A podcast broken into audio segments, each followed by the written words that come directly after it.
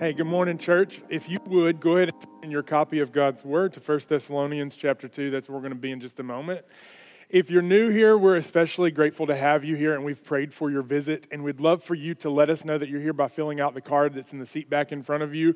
Um, if you are new here, this is a really special day for us as a church. We're both celebrating graduates. We're celebrating Hunter, the guy who just prayed over our graduates today. And after church, if you don't have lunch plans, now you do. We're having food after church today, and we'd love for you to be our guest um, and just join us on the lawn. We're going to have plenty of burgers. And even if we don't have enough, God has a way of making, you know, fishes and loaves come to be enough. Um, so we're glad that you're here. My name is Nathan. I'm one of the pastors, and in just a moment, we'll be in 1 Thessalonians chapter 2. Bellwether Church is a rescued people who love and serve God in the world. That's how we like to think about ourselves. That defines not only who we are, but how we behave in the world. That we want to be a people that is radically defined by not by what we can accomplish in the world, graduates, but by what Christ has accomplished on our behalf that we could not do for ourselves. And so we're seeking to do that throughout the week. And this moment is really important for us as a people because we get to gather together what we've been hoping to be all throughout the week and then get in proximity with one another and say, Oh my goodness, you too, me too. When we think about the things of God, when we celebrate what He's done for us, um, this moment in the course of our week is really important. And so, a few words for you graduates. Um, in just a moment, we're going to talk about God's concern for his church. I have a few things that I want to tell you before you kind of launch into whatever the season is that's next. Um, first, seek Jesus Christ. Find a good church home, wherever you're going to land. Find a place where there's a group of people who are after the same goal of knowing and experiencing and walking with Jesus Christ. Second thing is find a group of friends that are about that same goal, okay? Find some people that you'll be surrounded with that can push you towards Jesus, that will exhort you to follow him. And then the last thing is call your mama, okay? I mean, no, I'm serious. Call your parents because they are worried about you today. When they brought you into this world, it, they were completely um, overwhelmed with the fact that, that for this day, to the moment that you're in glory, they're going to be concerned about you. They're worried right now.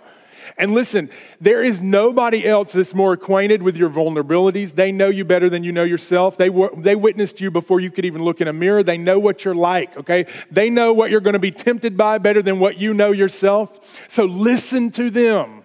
Their concern for you is it's coming from a place of love almost always. Now, there's some bad ones out there, but I don't think any of them are in this room. So, call your mama. The, the, uh, the reason I bring that up is that in this passage, there's going to be a reality where Paul is longing to hear from the people that he's invested time and attention and the gospel into. He longs to be with them face to face. He wants to know the results of the gospel in their life. He's desperate to hear from them. He's like a mom who's waiting to hear from their, their college kid, wondering, how in the world are they doing? But it's even more than that because ultimately he's concerned with how the gospel is taking shape in their life. And so just a little bit of context before we dive into the passage. First of all, Paul has come through this town because he had to leave the previous town due to persecution. He gets thrown into jail, miraculously exits jail. He goes to Thessalonica. He tells these people about Jesus, and they believe. Now, there's some debate on how long he stayed there. It was for three Sabbaths, just over three Sabbaths. That could have been, you know, around three months or about three weeks. Either way, it was a very short period of time. And ultimately, there are people who are jealous of Paul, he's getting too much attention. The Jewish authorities said they, they find some men of the rabble, that's what they call them. They pay them to stir up an angry mob, and they run Paul and his associates, his missionaries, out of town.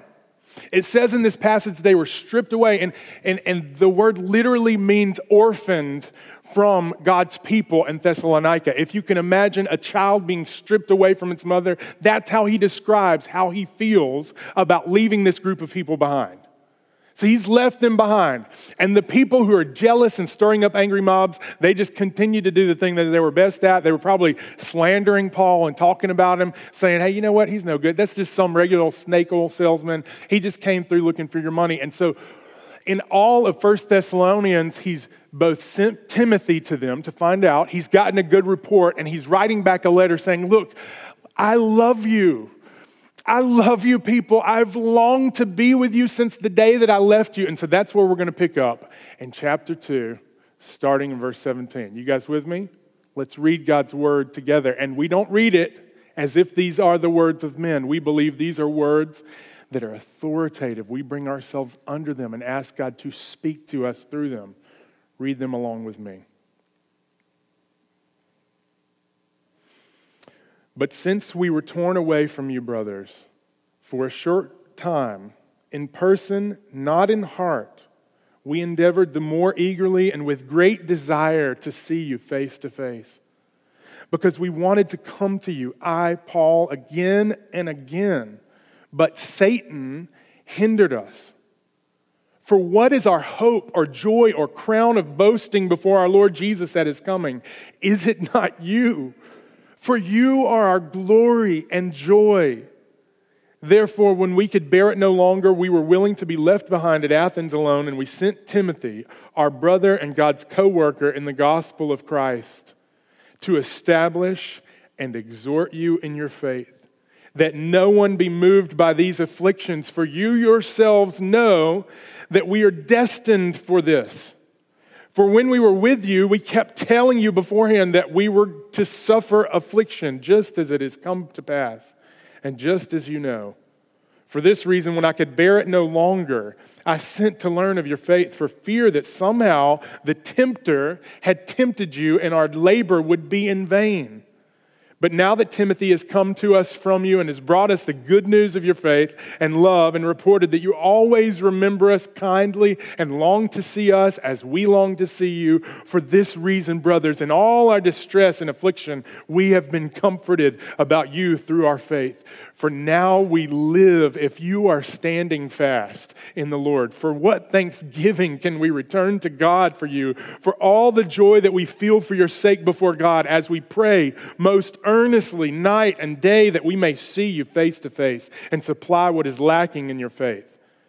Now may our God and Father Himself and our Lord Jesus Christ, Lord Jesus, direct our way to you. And may the Lord make you increase and abound in love for one another and for all as we do for you, so that He may establish your hearts blameless in holiness before our God and Father at the coming of our Lord Jesus with all His saints.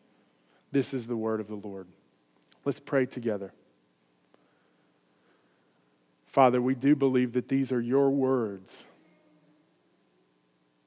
and as much as they meant to that early church to receive them of this encouraging word, that Paul the apostle would concern himself earnestly, praying day and night over them. I pray that we would receive these words once again as an encouragement and an exhortation to be warned that his concerns were valid that his labor was in vain. I pray that that would be so over us, that the concerns that we share for your faithfulness among us as a people, that they are valid.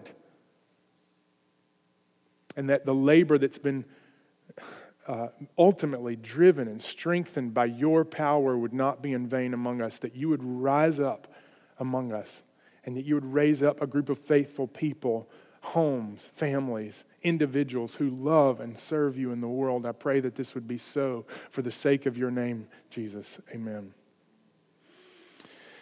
So, just as I said before, for us who are parents from birth until the time that you launch, from the time that you're in the grave, as long as we're living, we feel some degree of responsibility. And for Paul, he felt a great deal of responsibility over the life of this church. The investment that had been made was of great concern to him. And so we're going to see a few ways. The big idea is this that Jesus is building his church, and he has a great enemy. but he has a great many of people who are advocates for his work within the church and ultimately Jesus Christ who's pleading the case. He didn't just start the work, he intends to finish the work that he's begun in the church. And so we're going to see in this passage some reasonable concerns that Paul had, a response that he made of caring them and, and, and loving them, and then ultimately how he was relieved and continued in prayer over this group of people. First, his concerns. His ultimate concern with them was that they would fall away, and he voiced this in two ways. First, with the tempter. Why had he been hindered from coming back? He desired to go back to them, but the reason that he was prevented was because of Satan. First, he names him at the beginning of this passage, and then he says, I'm concerned. I was concerned that the tempter would tempt you to fall away and you would fall away. So, first, his concern was that there was an enemy. Now, I don't know if you walk, woke up this morning or have walked through the previous week realizing that you have an enemy. And I'm not just talking about the person who disagrees with you on social media. I'm saying you have an ultimate spiritual enemy. In as much as Christ has a plan for life and to establish you and to give you life abundantly, Satan, our ultimate eternal enemy, has a plan to kill and destroy you, to deceive you and lead you away. And there's many ways that he's at play. All throughout the New Testament, Paul would just he would evoke into this place where he'd say, Listen, you need to concern yourself. You have an enemy. In Ephesians 6:12 it says we don't wrestle against flesh and blood but against rulers, against authorities, against cosmic powers over this present darkness, against the spiritual forces of evil in the heavenly places. Now, C.S. Lewis said there was two ways to live about this. You can be completely consumed with it or non-existent, right? You just ignore it. But the faithful way is to be aware to know that there is a concern that Paul had for this people and that God has for his church, that we would be tempted by a deceiver. And there's many ways that he would come into the church and seek to destroy God's work. Satan is always working to slow down God's work, to deceive God's people, and to stop what God is accomplishing in the world. He's always seeking to do that. He never takes a break. He's never on, on vacation in as God is seeking to accomplish his pur- purposes in the world, Satan is seeking to, for, uh, to stop them. And how does he do it? He can do it both personally and corporately. First, personally, I just want to point out some ways that Paul's concern would have been reasonable. Once he tempts you to sin and you fall to it, immediately he'll shame you and condemn you for what you just did. And it'll stop you in your tracks. It'll stop whatever God is trying to accomplish, his purposes in your life. He's going to try to tempt you away from it. And once he succeeds, then he's going to take that failure and, and point it in your face for the rest of your life. He's going to shame you to prevent you from confession. He wants you to keep in secret the things that you've done. He wants to prevent you from confessing your sins so that he can hang them over your life. God wants you to be free from those things, no matter what you've done. He wants you to make a regular pattern of seeking out friendships, like I said, college students, seeking out people and adults that we can both bear our burdens with, who can share and, and speak the gospel over our lives so that we could be free from whatever we fall into. He not only wants to shame us, but condemn us. And he'll do that personally so that he can stop whatever God's trying to accomplish through you. And he'll move from personal attacks to corporate ones.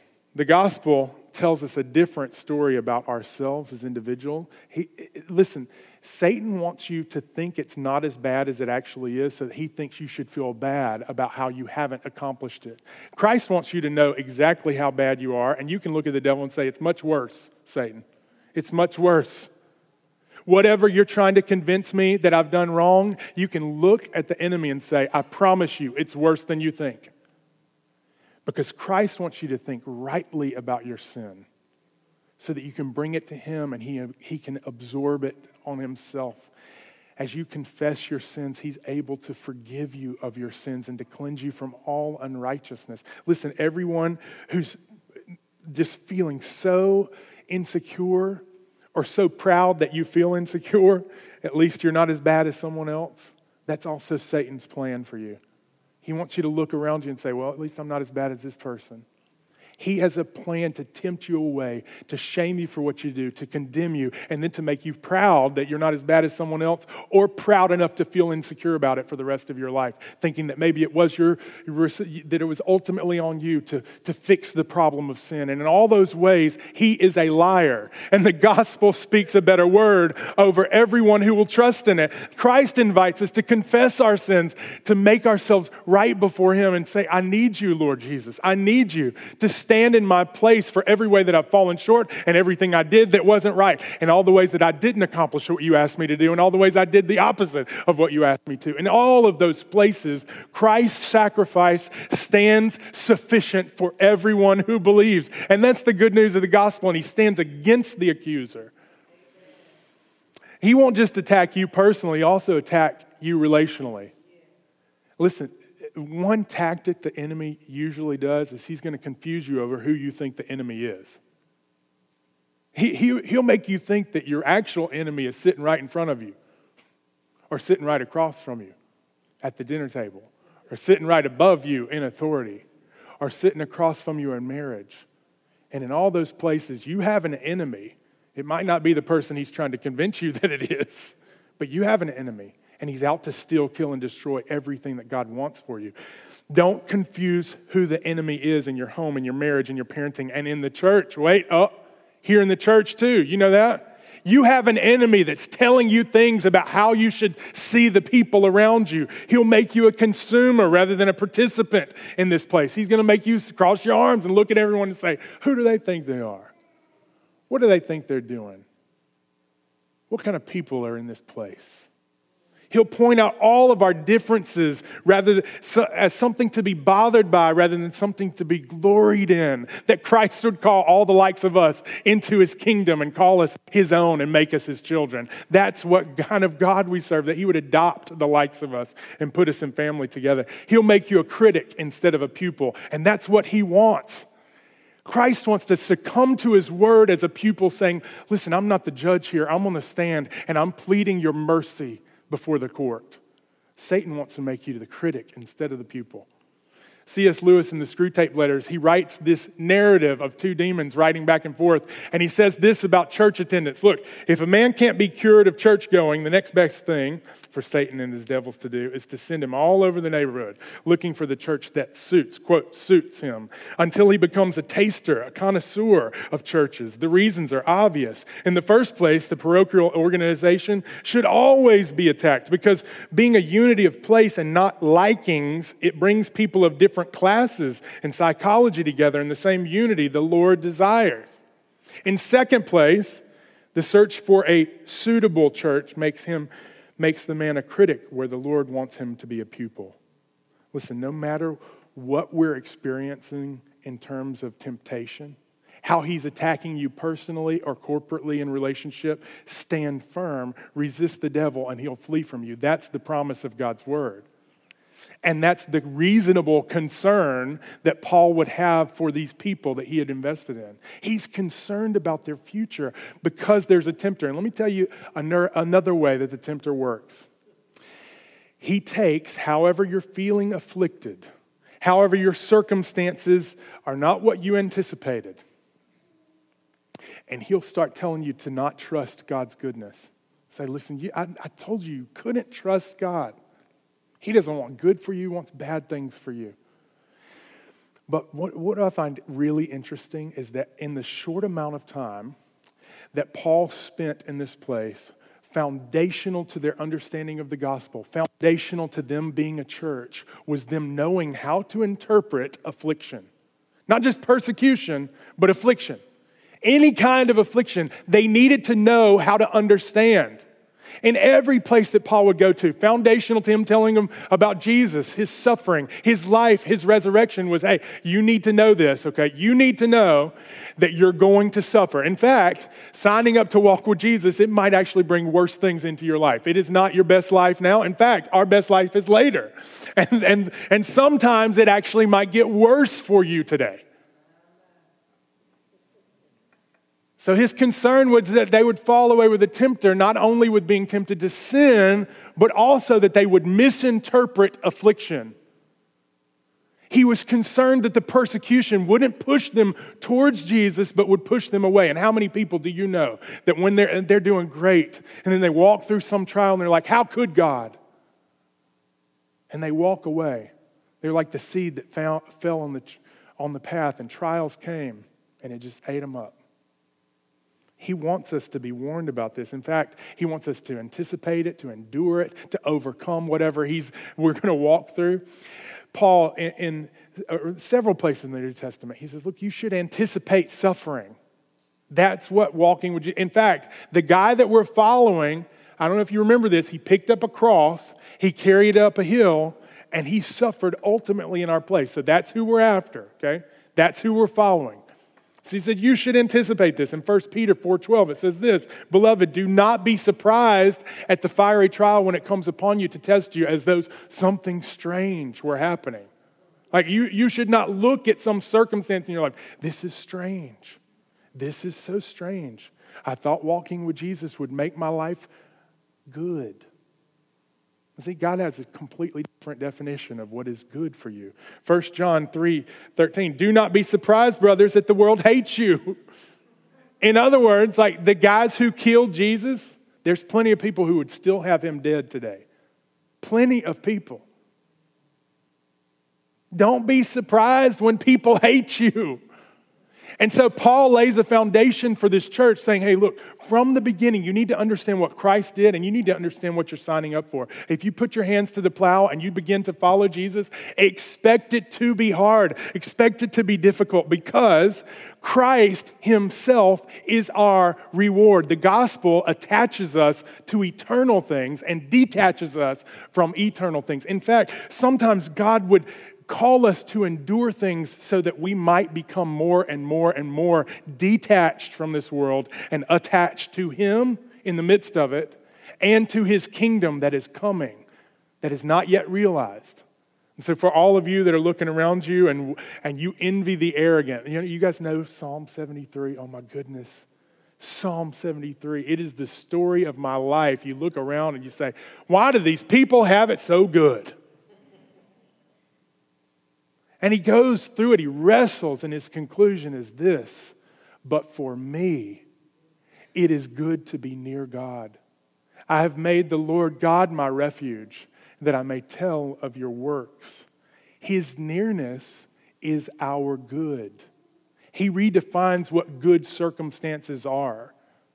He takes them and transforms them and says, Here's what's good about your circumstances. I've promised to never leave you or forsake you. I've promised to accomplish all that I've invited you into. I've promised to be with you through whatever the trial is, and I've promised to be there to the finish line. God's presence is the power for enduring whatever it is we walk through and overcoming whatever it is we walk through.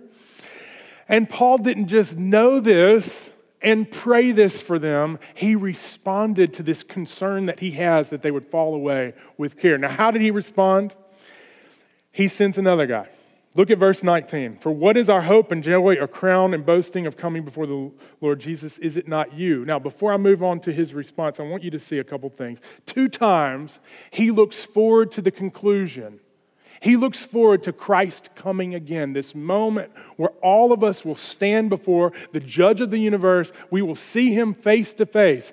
First, he looks forward to that moment when he looks at the church and he says, Look, you guys are my crown and joy. This is the only glory that I have before the King of Kings. Now, uh, this could be confusing, so I want to I want to explain it. Sidebar here for a second. When you stand before the throne of judgment, if your hope is in anything other than what Christ has accomplished for you, it's in the wrong place. Let me say that again. If your hope is in anything other than what Christ has accomplished for you, it is in the wrong place. Now, when you stand justified before God, it will be because of Christ's righteousness, just like we just sang about. My hope is built on nothing less than Christ and his righteousness. And one day, when his trumpet shall sound, I'll stand before him in his righteousness dressed alone, faultless to stand before the throne. So that's one side of the coin. The other side is this, okay? Now, hear me because I want to say it clearly. We will only be made right by God's righteousness through Jesus, but there's also going to be an offering of all the ways that we invested God's gifts that He had given us all the treasure that He invested in us, all the ways that He accomplished things through us, we're going to be able to bring those before God's throne and say, Look what you did. Look what you did through this small offering of my life. And so when Paul looks at the church, he says, This is my glory and joy before the throne. He's saying, Look, look at this thing that I believe you accomplished through my life. Look at how I understand my purpose and my mission and what you're doing in the world by playing my part. And because that's true, Paul became, he came to a place where he said, Look, I can bear it no longer. I have to be with you. I have to send word. I've got to be near you. I've got to hear what is happening with you because he believed that this was the utmost importance of what was accomplished in his life. The faithfulness of the church was what he was saying this is my glory and joy. This is what I've lived my life for. So when he considers his life, his purpose, his ministry, the value that's measured in the faithfulness of this people that he's led to Christ, that's the degree that they've endured, believed, hoped in the gospel. And because that's true, Paul came to a place where he responded with his concern with actual care. Look, he loved them. I want you to see that how he responded to his concern was just undergirded by this great affection that he had for God's people. He saw them and he said he was like as tender as a mother, like a father encouraging his children. He loved this group of people, earnestly praying for them day and night. He loved them. He had a great desire to see them face to face. He cared for them. He could bear it no longer. And so he sends Timothy because Satan had hindered him from going. And he sends Timothy with these two purposes to establish and to exhort. First, to establish them in their faith. So I'm sure some of the ways that, that Paul's investment, him being an advocate for the church, he could see where they were lacking, okay? You guys know that you need people who can see where your faith is lacking. You need people like that that can look into your lives and say, hey, I want to establish you where your faith is lacking. I want to build you up. And then the second part of Timothy's ministry there was not only to establish, but to exhort. That means that he was encouraging them to action. He wanted them to take action with what they believed. And because he was so invested as an advocate, he sends Timothy, this valuable person, to go to them and support them. Look at verse 7. For this reason, brothers, in all our distress and affliction, we've been comforted about you through your faith. So Timothy brings word back of their faith and they are so relieved. They are so relieved. He wants to establish them, exhort them, and then he gets this word back that no, they haven't fallen away. They're still walking with Jesus. They're still enduring great affliction. They're still standing fast. Look at verse 8. For now we live if you are standing fast in the Lord. For what thanksgiving can we return to God for you, for all the joy that we feel for your sake before our God? As we pray most earnestly night and day, we may see you face to face. So, Paul is so relieved. He takes a deep breath of relief and, he, and he's saying, What thanksgiving can I give to God for the joy that you've brought me and hearing that you're standing fast? Ultimately, the reason for his praise before God on that day was hearing the word that this group of people had been faithful. He was so relieved and thankful and joyous because he had heard that they were walking with Jesus. We need people like that who are so concerned, who are so invested in us that are, when they hear that we're still walking with Jesus, they're going, oh, that's what I've been hoping at night and day. I've been praying for you to walk with Jesus.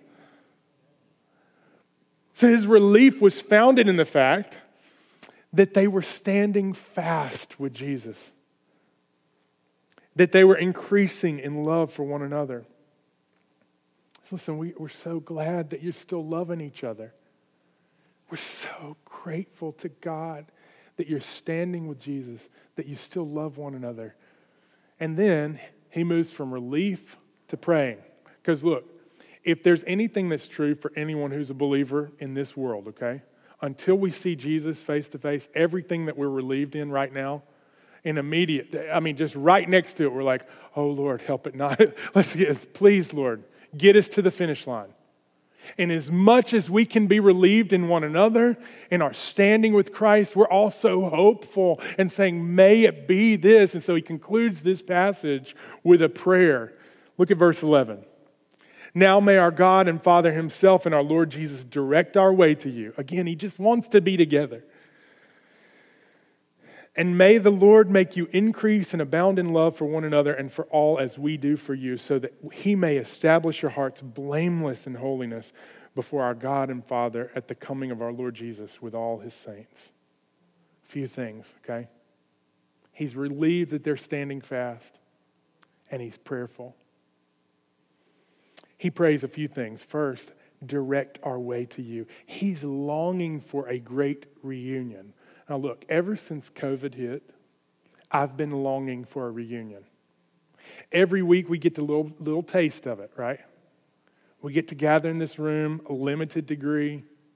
But you know that there's people you haven't seen since the beginning of this awful thing, right? There's people that you care about, that you're concerned with, that you wonder, are they okay? Have they fallen off the cliff? Who knows where they're at? And you, like Paul, are wondering and praying and hoping for the day that we'll all be together. And listen, I'm hoping for the day when this room is packed full of familiar faces and new, familiar faces to those who've been here forever and new faces for those of us who are new in the room, and all of us together saying, Hey, we finally are united. This is what we've longed for. And here, here's the really good news one day, there's going to be an ultimate reuniting everyone that we long to spend more time with, for all the conversations that lie incomplete because we got too tired, for all the places that we long to go with others. There's a new heaven and new earth that's going to be created by Christ, and it will be eternal, and there will never be an end to the joy and the reuniting of God's people. That's what we look forward to. That's what he's praying for in this. He prays not only for reuniting, but he prays that they would be full of love for one another increase and abound in love for one another and for all as we do for you. Listen, the Father had poured out his love on the, on the Son and within the Trinity, and then he stamped that into creation, making it so that the best way that we could interact with one another would be defined by how God interacts with himself. And so, for all of us that are being redeemed, we're getting to share in this treasure of love and the wealth that's been displayed through Jesus Christ on the cross. And then he prays the last thing that you would be holy and blameless before the throne of glory. He's again, he goes to this day in the future where he says, One day everyone's going to stand before the throne of God. And my hope for you there is that you'll faultless stand before the throne like we just sang about. Ultimately, the sanctifying work that has it's going on right now. God's changing you. If you get in proximity with Him, He's going to rearrange your life and He's going to rearrange your values and your treasures. But there's one day when it will be complete and you will stand before Him faultless because of seeing Him face to face. Right now, from one degree to a glory, but one day we'll stand complete. And so, what does this matter? I got a couple applications for us, okay? And then we're going to have lunch. Number one, we all need an advocate like that. We need people who are concerning themselves with both the ways that we're tempted and afflicted, and they're responding with care and with the truth of the gospel, who would be relieved and prayerful if they could see us now walking with Jesus, just relieved that we're still standing in the faith, trying to pursue Him, trying to exalt Him with our lives. You know that there's people that God's appointed in your life like this. Thank God for them. Now, here's the flip side of that God wants to express this kind of need through you. He wants to meet this kind of need through every believer, that we would concern ourselves with one another, that would look around ourselves and not take it for granted that, look, Five years from now, we don't know where anyone's going to be in this room, and we will concern ourselves in prayer and in love and with advocating before the Father and, and wondering have they been tempted? Are they afflicted? Where are they at? And so when somebody texts you and says, hey, listen, we hadn't seen you in a while, here's what I want you to know don't be offended, receive it as God's care through them. We need people to advocate the gospel in our lives. When we say something that is not true, it does not reflect the gospel of Jesus, we need people to say, wait, wait, wait, hold up a minute. You're interpreting this whole affliction wrong. When somebody, if, if, if we were the kind of people who just would sprinkle the gospel into our conversations, when others are suffering and they say, listen, I don't know how God could do this, we could say, look, the only thing we deserve is God's wrath, and everything else is His mercy. And so we gladly receive whatever it comes between this day and the day that we see Him face to face, because some days it feels like He is detaching us from this world. And it is His kindness that would do so.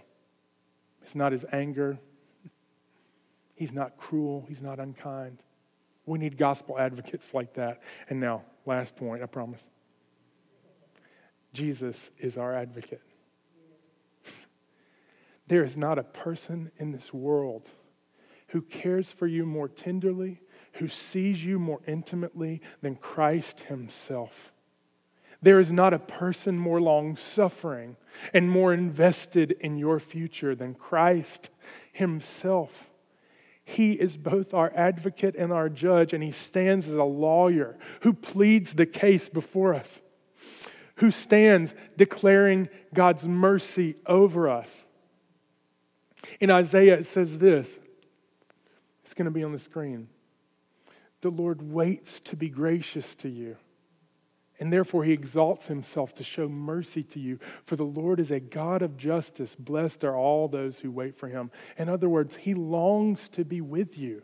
If Paul longed to be with this group of people, let me tell you something that eclipses Paul's desire to be with his people. Jesus Christ longs for you to be with him. In fact, he prayed for it. John 17, he made this prayer, and it says this Father, I desire that they also, whom you've given me, may be with me where I am to see my glory that you've given me because you loved me before the foundation of the world. In other words, He desires for you to see Him, to witness His glory, to see what He's about, to receive Him as Christ, our Savior and advocate and friend, as the provision for every mistake that you've made and everyone that you've not yet made, that He declares grace and mercy. He longs to be merciful to you.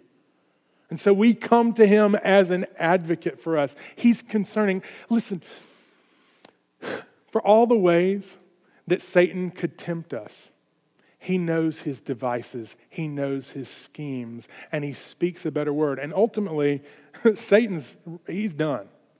He's done. And one day, Satan will be ultimately com- completely finished. Romans 16 20 says this the God of peace will soon, hear that word soon for your hearts, crush Satan under your feet. The grace of the Lord Jesus Christ be with you. There's a day coming where all of the lies of the deceiver, every way that he's telling you you're done for and condemned and ashamed, will be over. Every ways that he's telling you to look at others and say, you can't trust them isolate yourself, go away from them. All those schemes will be completely finished. And ultimately, for those of you who've stumbled and you're wondering if there's a place for you, you have an advocate with the Father. John, 1 John 2 1 says this My little children, I'm writing these things to you so that you may not sin. But if anyone does sin, we have an advocate with the Father, Jesus Christ, the righteous. Let's pray. Father, thank you that you would come to rescue us. Thank you for this picture of affection that Paul has for the church, concerning himself with their affliction, their temptation, concerning himself to respond and build them up and exhort them. I pray that we would be built up today in the gospel, that Jesus Christ, you would be worshiped today. Help us to adore you as we sing these songs. In Jesus' name, amen. Let's stand up and sing together.